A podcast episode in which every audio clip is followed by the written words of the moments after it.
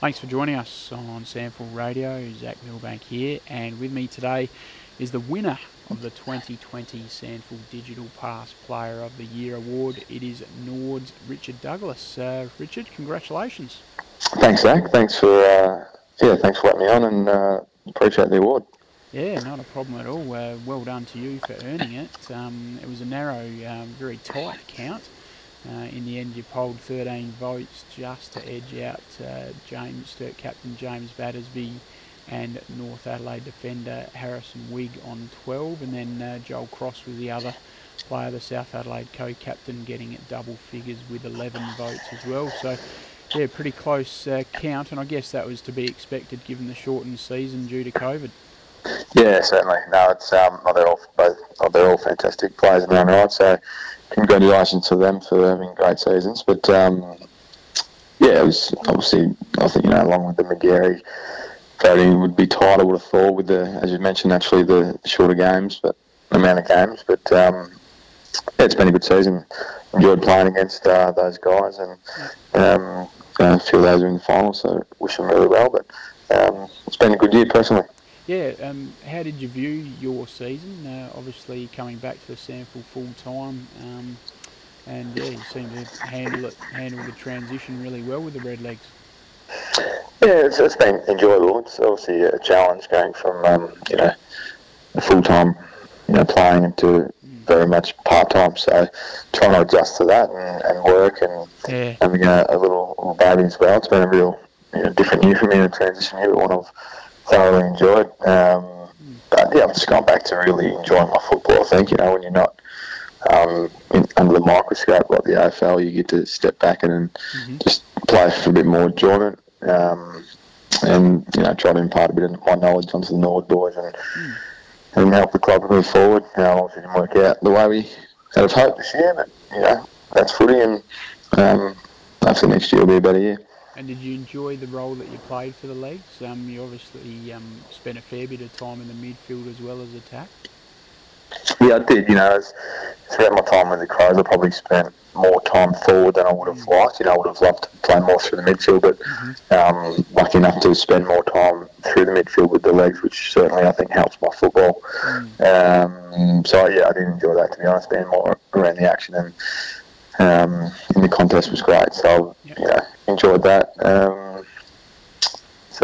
was good. It's obviously a really high standard of footy. The pace isn't quite, obviously, to the AFL level, but in terms of around the contest, it's still pretty fierce. So, I certainly had to bring my A game each week to try and plan a role for the team.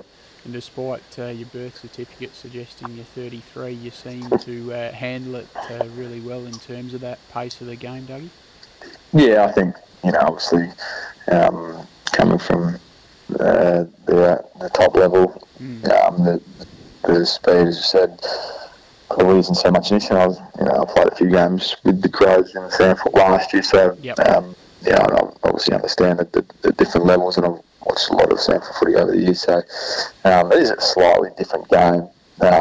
Very much, as I mentioned in the contest, it's very solid, and once the ball gets out, it's probably a little bit more free-flowing than AFL, which I certainly enjoyed. Yeah, for sure. As you touched on earlier, disappointing the Legs didn't make the top four in the end. So, yeah, I guess you watch on with a bit of a heavy heart that you're not there. Yeah, absolutely. Yeah, it's we thought we're thereabouts this year, and we started the season quite poorly. Had a couple of narrow losses, but when you're 0-3 in a really shortened season, it's going to be hard. We're able to get ourselves back into the season, but just inconsistencies throughout the year. We were able to knock off the Eagles by 40 points, and then the following week we lose to the Doggies. So really disappointing, but. I think it just summed up a year and where the group's at. We've got some good senior players, and we had a lot of good younger kids as well. So I think it's a bit of a transition year, and hopefully next year we'll see the fruits of the kids coming through, and the club will be in a better position going forward. And speaking of next year, will R. Douglas be a part of that? You keen to go around again in the red and the blue? I haven't made up my mind, to be perfectly honest, just yet. I sort of let the dust settle after this year. A little bit will depend on my role at St. Peter's and how much more they want from me there. But, you know, I would always sort of love to, you know, to win a premiership. So obviously didn't tick that box this year, and that's the aim going forward. So if I see, you know, value for myself being at NORD next year and they want me on, we'll have a think about it. But, yeah, we'll that's settle in the next few weeks and make a call. St. Peter's, just elaborate to the listeners as to what your role is there and how have you enjoyed that this season, combining it? It's been great. It's so I'm working with Sam Elliott, who's head of football there, and we're just creating a really solid football program from right down to junior school to the first 18. So we're just trying to really work with the coaches and create a really strong program that we can give to the kids that other schools hopefully can't. So really try to upskill the coaches and provide some elite standards and best practice there when it comes to the kids and the football, and had some really good results this year. We were good enough to knock off PAC and Takaya, which was fantastic, and looking to build some real depth in the program over the next few years. But yeah, it's been great, really enjoyed it. And that's an area that you'd like to sort of expand into life after footy? I think so, yeah. I'll wait up whether to stay in the AFL system as a development coach, but decided to step away in the last year, which is probably a good thing in hindsight with what's happened. And yeah, I really enjoyed the whole school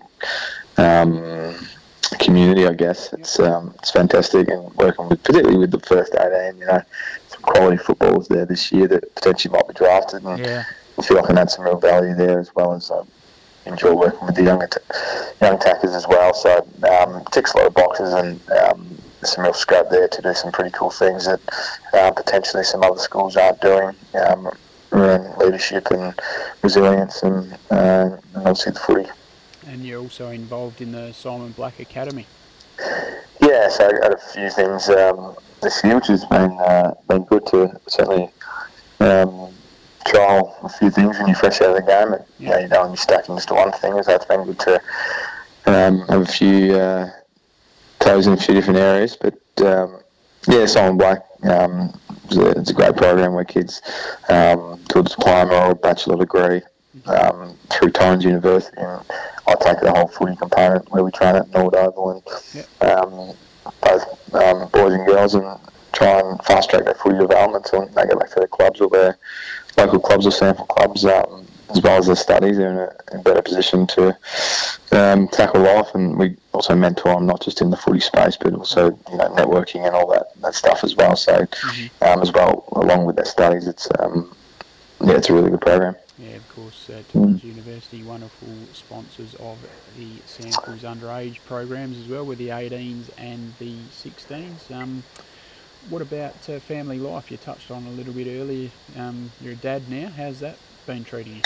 Yeah, good, thanks. Yeah, no, it's obviously very rewarding. It's changes your perspective on life and your priorities, which is great. And, I've obviously taken a step out of the elite environment. I've got I wouldn't say more time now, but you know, you can certainly shift your focus, and family certainly becomes priority, which is fantastic. Obviously, it's hard when you're in the bubble and AFL, and that it takes a toll, but I've really enjoyed it. You know, it's given me really something to focus on, and just loving every minute of it. And feel I've got a really good balance in my life at the moment, for the first time in a long time. So really enjoying that, and really thankful he's happy and healthy. So it's great. Terrific, Richard. Well, thank you very much for your time on SANFL Radio. We do appreciate that. And once again, congratulations on being the winner of the 2020 SANFL Digital Pass Player of the Year Award. Richly deserved in a great personal season for yourself with the Redlegs. Too easy, Zach. No, thank you very much. And thanks to the people that voted.